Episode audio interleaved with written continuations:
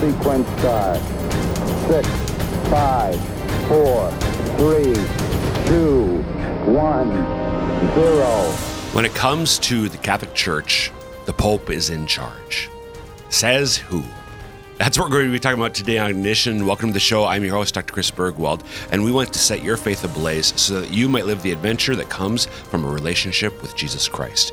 Before we get into the authority of the Pope, we want you to know that we love listener feedback. So if you've got questions about today's episode, if you have ideas for future episodes, please contact us. The easiest way to do so is by email, and the address is ignition at sfcatholic.org. Again, ignition at sfcatholic.org.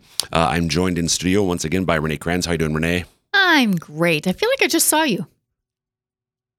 Um, the- some bad like we just recorded last week's episode joke is that Yes. um, okay yeah yeah It well is. you did just see me because i was sitting here just a second ago Yeah, so- I always wonder what people think when they watch a couple episodes in the row or something. They're like, they're wearing the exact Sa- same same, thing. Like it's been a week. well we went for the church there's just not a lot of, lot of money for Right. wardrobes so we only have a couple of outfits. outfits yeah yeah Each. or we can only do laundry every so often Right. so uh, no no no uh, so Ew. renee we've we've been talking about well we have been talking about the pope this will be the third week where the pope Mm-hmm. has come up in Wednesday, and not Pope Francis necessarily in particular, just the papacy, Right. uh, the office of, of of the Pope, the Bishop of Rome. A couple weeks ago, we started off talking about infallibility in the Church in general. Mm-hmm. We included papal infallibility. Yeah, last week we answered the question. Well, so are popes always right? Right. Then, um, We attempted to answer that we attempted question. to answer the question. Hopefully, we did. So, if you didn't have a chance to go back and listen, not that you have to listen to episodes 491 and 492 um, on your favorite podcast app or YouTube, the Sioux Falls Diocese uh, YouTube channel, SF Diocese. Um, you can find those episodes. Again, you don't need, though, to have listened to those to. Um, make sense of what we're talking about today, which is basically where does this authority come from? So the Catholic Church says that the Pope has universal jurisdiction uh, over the church on earth. The Catholic Church just rule out some like some easy um, s- toss-ups. What do you do? Uh-huh. I don't know where you're going. Uh, an easy softball. Yeah, yeah. yeah. It's up- Thanks, Bill. okay, whatever. Um, this does not. So, Jesus Christ is God. Mhm. Jesus Christ established the church. Uh, the church belongs to God. right. Father, Son, and Holy Spirit. So when the Catholic Church says that the Pope is the leader of the church, just the caveats. well, I mean, but Jesus is also Well, leader of the church on earth. So that's where It's his so this is- representative. Exactly. There, how and, about that? and we're going to be talking Okay, about that today. But I just want right off the gate, in case folks are listening and maybe um, they've thought or heard that before, want to be clear when say the Pope um, has universal authority, jurisdiction.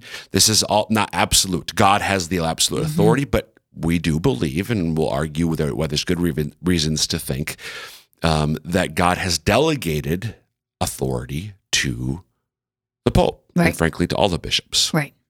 We're going to get into that. So the Catholic Church says that the Pope, though, has again delegated authority um, over the Church throughout the world, the universal Church.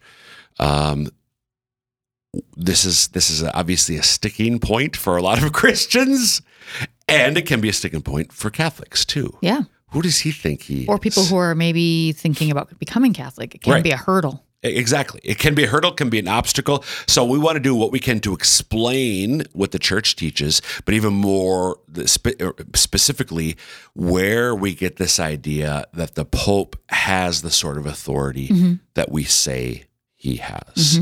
Um, and the short answer is Jesus. Jesus said so. Jesus said so. Renee's favorite answer. My Why do we do this? Because Jesus said so. said so. So what we're going to be doing is looking in particular at some of the biblical evidence, and you can find so uh, uh, papacy, papal, P A P A C Y, P A P A L, um, apologetics. So if you search for, you know, uh, Catholic Answers, of course, Catholic.com has all sorts of, but there are all sorts of books, articles, videos, podcasts um, being have that have been and are being being produced all the time. Mm-hmm. So it's not like anything that we're going to say in this episode of Ignition is new. Right. But for those of you who maybe are listening right now, maybe it'll be new to you. But we want you to know that this is just, I mean, the tippiest, tippy, tip top of the iceberg Yep. that is the church's teaching and people's explanation of the church's teaching about the the the basis for the the Pope's authority. Yep. And let me say from my own experience, it's actually good to hear this kind of stuff over and over because it helps you remember it Yep. when you need it because sometimes you need it. Exactly. so we're going to just do a couple basics about what we see about Peter in the New Testament, and then we're going to focus on a few passages in particular. Sound good, Yep. Renee Kranz? Sounds right. great. So first of all, uh, every time I think this, we, we read in the Gospels that Jesus calls his apostles. Mm-hmm. So he's got his hundreds, thousands of disciples at certain point. But early on, he called some of them to become his apostles. Right. Uh, and invariably, one of them is named first. You want to guess which one of them is named? I think it might it be Peter It's Peter. Okay, so or Simon is actually named right, he- first. right. He, his his his birth name, name, his given name was Simon. Jesus going to Yep. change that. We're going to see what that's all about uh, today. But Simon is always named first, and and sometimes even. Um, right now, I, I didn't look it up, and I want to take time to, to find it. It's either Mark or Matthew say, and and and these are those who we called first Simon, who was called Peter. da, da, da, da, then the others. But that first there is sort of redundant. Well, obviously he's first because he's the first one listed. So again, whether it's Mark or Matthew, I can't remember right now. But by saying first Simon, there there it's it's a it's a hint, a strong hint, that Simon is first. He has some degree of preeminence. Mm-hmm. And we see this throughout the Gospels and throughout Acts the Apostles. Time and time again, Peter is the spokesperson, the spokesman for the apostles. Time and time again, when Peter asks, Hey, apostles, a question, or he says something to them, he's it, it's Simon who responds. Right. Whether he answers Jesus' question or replies to Jesus' statement, it's Simon Peter who responds. Um, it's Simon in Acts of the Apostles who um, sort of leads the charge in replacing um, Judas. Right. We're going to look at that, hopefully, Right. if we have time. Um, it's Simon who is named more than any other apostle uh, in Acts of the Apostles and I think the Gospels as well. Um, it's Simon. We, so a couple weeks ago, Renee, on Biblical Bites with Dr. B as part of Catholic Views, um, we uh, it was the baptism baptism of the Lord, the Mm-hmm. last day of the Christmas season, and the second reading from was from Acts, I think, chapter ten, Okay. and it was about Cornelius. Oh, And right. you didn't know who Cornelius was. I did was. not. But do you remember what we talked about on that? Oh, asking you to remember something. What? What a foolish question. Silly, silly Burgwald. so Cornelius, the, the the the whole thing that happens with Cornelius in in in uh, Acts of the Apostles is he's the first Gentile who is admitted explicitly admitted into the church. He's baptized and those with him and so on. It's Peter who brings Gentiles into the church. Even though Paul is the one who rightly becomes known as the apostle of the Gentiles, Peter was the one. Peter was the one who the Lord um, moved, inspired, directed to actually make this happen, Right. and then Paul sort of runs with it. Right. So Peter has um, authority. Right. All the all of the apostles have authority, but Peter is definitely the leader of the church in the early church. Now, so while Jesus is on earth um, and after the ascension, I want to be clear here. Again, this doesn't mean that Peter is perfect, that Peter is without sin. It doesn't Right. mean that Peter is impeccable. Uh, in in Galatians chapter two, Paul recounts an an instance in which Peter was um, he was trying to curry favor with with with one group of Christians, one group of Jewish Christians, the Judaizers. So he's acting in such a way that called into question some things that that, that had already been decided about how, how what Gentiles had to do come into the church and so on. Right. And and Paul tells us, I rebuked Cephas to his face. Cephas is the Aramaic version of Peter. We'll talk about that later too. He so Paul rebuked Peter Right. So we ta- so we talked last time how popes aren't always right, Mm-hmm. and sometimes people can be called to challenge the pope with respect, with love, with Right. obedience. So, but Paul rebukes Peter. Peter's actions were wrong. And he was rightly rebuked by his brother apostle, even though he is the prince of the apostles. Okay, so that that's a general thing. Now we see that more explicitly um, in a few passages in particular. Uh, and I was going to go in one order, but I'm going to go in a different order. Okay. Now, um, so in in um, John, at the end of John's Gospel, John chapter 21, it's after the resurrection. Uh, there's this famous passage um, where uh, they're having breakfast. Jesus serves brunch, fish over a fire, uh, bread, I think, too, on uh, the shores of uh, the Sea of Tiberias. Uh, and and we see this this back and forth. One this is this is John chapter 21 verse 15 and following. When they had finished breakfast, Jesus said to Simon Peter, "S- uh, Simon, son of John, do you love me more than these? He said to him, Yes, Lord, you know that I love you. He, Jesus, said to him, Feed my lambs. A second time, he, Jesus, said to him, Simon, son of John, do you love me? He said to him, Yes, Lord, you know that I love you. He said to him, Tend my sheep. He said to him the third time, Simon, son of John, do you love me? Peter was grieved because he said to him the third time, Do you love me? And he said to him, Lord, you know everything. You know that I love you. Jesus said to him, Feed my sheep. Truly, truly, I say to you, when you were young, you fastened your own belt and walked where you want, where you would. But when you're old, you will stretch out your hands, and another will fasten your belt for you and carry you, carry you where you do not wish to go. He said this to show by what death he was to glorify God. And after this, he said to him, Follow me. So I read the whole thing there. The end thing is a beautiful anticipation of how Peter would die um, crucified. Uh, the, the historical uh, indications are that Peter was crucified like Jesus was, but Peter asked to be crucified upside down. This, the, the accounts tell us because he was not worthy to be crucified. And because right side up Lord isn't bad enough, apparently. right. But what does Jesus say to Simon? Feed my lambs, tend my sheep, feed my sheep. So he's telling him, I've Peter, I've got a flock. Uh, so he's not talking about uh, Jesus's literal lambs. Right. His he's talking about his he's talking about his followers, and he tells Simon Peter explicitly to feed and tend the lambs, Not the other sheep. apostles. He doesn't say Just- right. He doesn't do say, have that "Hey, authority. guys." He doesn't say, "Oh," but to Simon in particular, way he says that. Right. Okay, that tells us something. Mm-hmm. Again, what I said already is is given very clear indication right here that Simon has a unique. All all the apostles have some authority and leadership, but Simon has a preeminence among them. And to me, it's it's uh, even more obvious because it's actually in the gospel. He actually like that was you said that was John. Yep. He made a point of writing that in there Yep. to indicate that.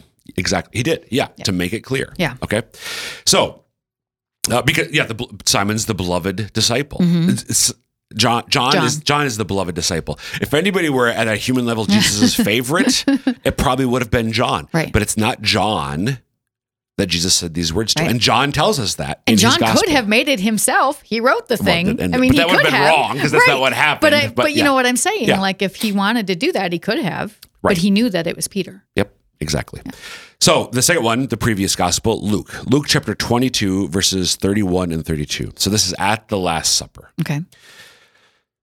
Um, and I'm going to use a certain kind of American accent to make a grammatical point Oh, explicit. this is going to be fun. It's not, don't get too excited here, Oh, people in the studio.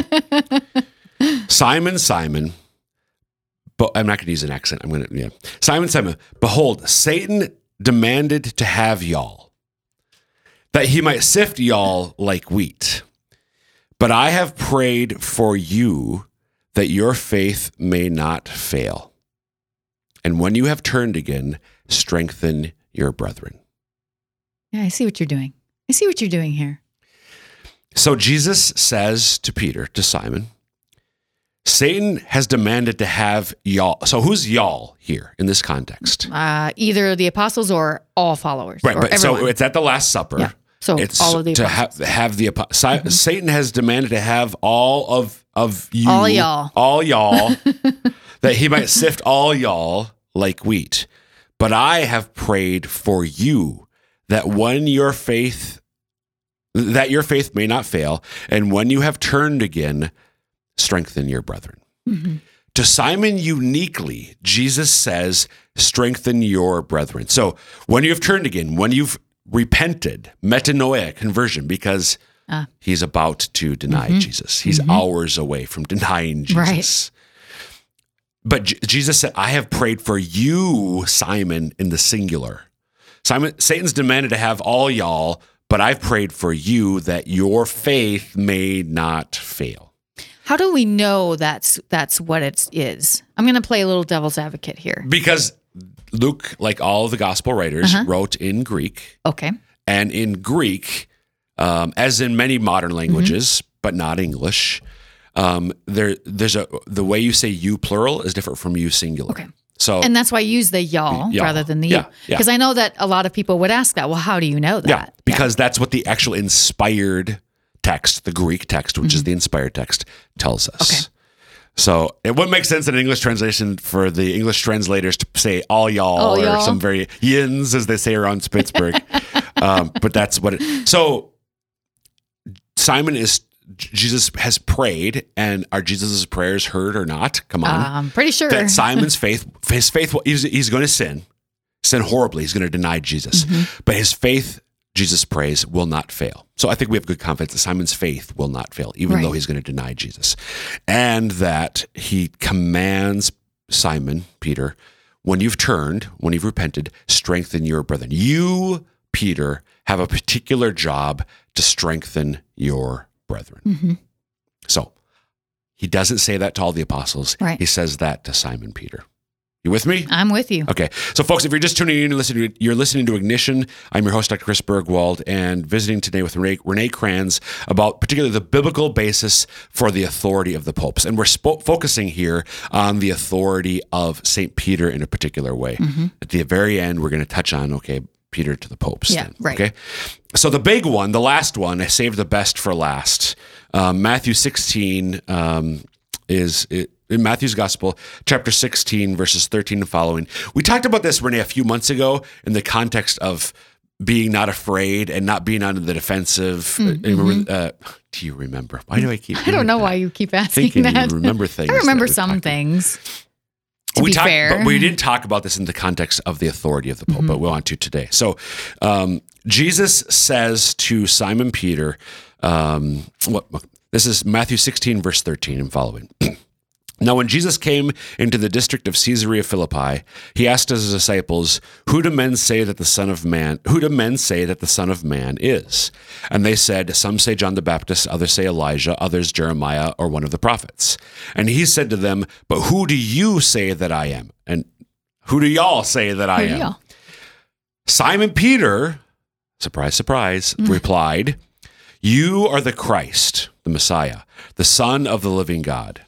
And Jesus answered him, Blessed are you, Simon Bar Jonah, for flesh and blood has not revealed this to you, but my Father who is in heaven. And I tell you, you are Peter, and on this rock I will build my church, and the gates of Hades shall not prevail against it. I will give you the keys of the kingdom of heaven, and whatever you bind on earth shall be bound in heaven, and whatever you loose on earth shall be loosed in heaven. Mm-hmm. So, who do people say that I am? So, Son of Man is the way that Jesus refers to himself. It's a hint at both his uh, identity as Messiah and actually God. It's a subtle hint that he's God. Uh, and and and the they said, well, some say you're John the Baptist, others Elijah, others Jeremiah, the prophets. But who do you, my closest followers, my apostles, who do you say that I am? Simon Peter again replies, You are the Messiah, the Son of the living God. And Jesus answered him, Blessed are you, Simon Bar Jonah, Simon, son of John. Flesh and blood has not revealed this to you, but my Father who is in heaven. So this is an inspiration that was given to you by my Father in heaven, by the power mm-hmm. of the Holy Spirit. You gave that answer through the inspiration of my Father. And I tell you, you are no longer Simon, you are Peter. And on this rock I will build my church, and the gates of Hades shall not prevail against it. Jesus changes Simon's name to, in Greek, again, the Matthew's gospel as well as written is written in, in Greek, Petros, English Peter. Aramaic, uh, we see the Aramaic version of, of, of Simon's new name in, in John's gospel and in um, Acts and in Galatians, Cephas or Right. Kepha. You are Peter. You are Kepha. You are Petros. And the word means rock. Right. And and Caesarea Philippi is where there's this massive. We talked about this before. This massive stone um, cliff, or, Right. or there's this massive cliff um, with a cave at the base of it, and and the local rumor was that that was actually was the gate of hell, Right. Which is kind of what Jesus. So this massive rock face is there. So Jesus is a you know good storyteller, good good backdrop for where he changes Simon's name to rock. So some tra- there there is a paraphrase of the Bible that says, uh, "I tell you, you are rocky." And on this rock I will build my church. And my and my re- my joke is and and Simon responded, "Yo." Another dad joke An- another bad dad joke. bad biblical dad jokes or bad dad biblical jokes. Um, he changes his name in the Semitic culture. So, including the Jewish culture, your name says a lot. It says who you are and what you're called to do. Right. So, whenever wh- eh, these uh, a well-known example of the Old Testament is Abram to Abraham. When God changes somebody's name, it's a change somehow of of identity and mission. Right. So Simon had been this man, this fisherman from Galilee, had been named Simon by his parents. Jesus of Nazareth changes Simon's name to Rock because he has a new identity and with it a new mission. Right. You are Peter, you are rock, and on this rock I will build my church. So even so, Jesus is the cornerstone. We started off this episode. He is the authority. He is the foundation, mm-hmm. and yet there is a way in which he builds his church on the rock that is rocky. Right. Kepha, Petros, Peter. Okay. And the gates of hell shall not prevail against it. And I will give you the keys of the kingdom of heaven, and whatever you bind on earth shall be bound in heaven, whatever you loose on earth shall be loosed in heaven. So, just real briefly, because I do want to turn to. Are you going okay, to talk about the keys? Because that's I'm my gonna- favorite That's one. what I'm going to talk about. Awesome. So, real briefly, Okay. the keys. So, back in Isaiah 22, um, during the this is the Davidic Empire, uh, kingdom Mm-hmm. era. So, King David, and now he's he, he's he's long since dead. This is um, a few century, couple centuries at least after King David's time. Um, he's long since dead. There's a new one of his descendants. There's a Davidic king um, ruling, but we read in Isaiah 22, verse 22 and following. Just because of time, I'm going to paraphrase it. There's reference to this figure who has the keys to the kingdom, and he is in effect the prime minister of the Davidic kingdom. Mm-hmm. So there is the king, David's descendant. But the Davidic king has entrusted the administration of his kingdom to this prime minister mm-hmm. type figure. And the symbol of the prime minister's authority is the fact that he literally carries keys. right. Bigger keys than we have now. Big- yeah, yeah, yeah. Like, like apparently keys that you would put over your shoulder, and Oh. apparently, like this is well, early in the 20th century, still people saw people carrying their keys over. People who had authority would carry their keys over their shoulder. Mm-hmm. Even in 20th century, early 20th century Palestine, just saw some Wow. reference to that recently.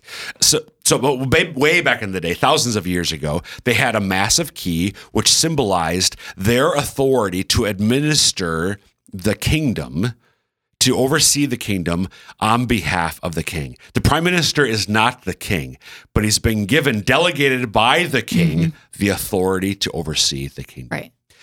Jesus is the new David. He is the Davidic king par excellence. He is our Lord Jesus Christ, king of the universe.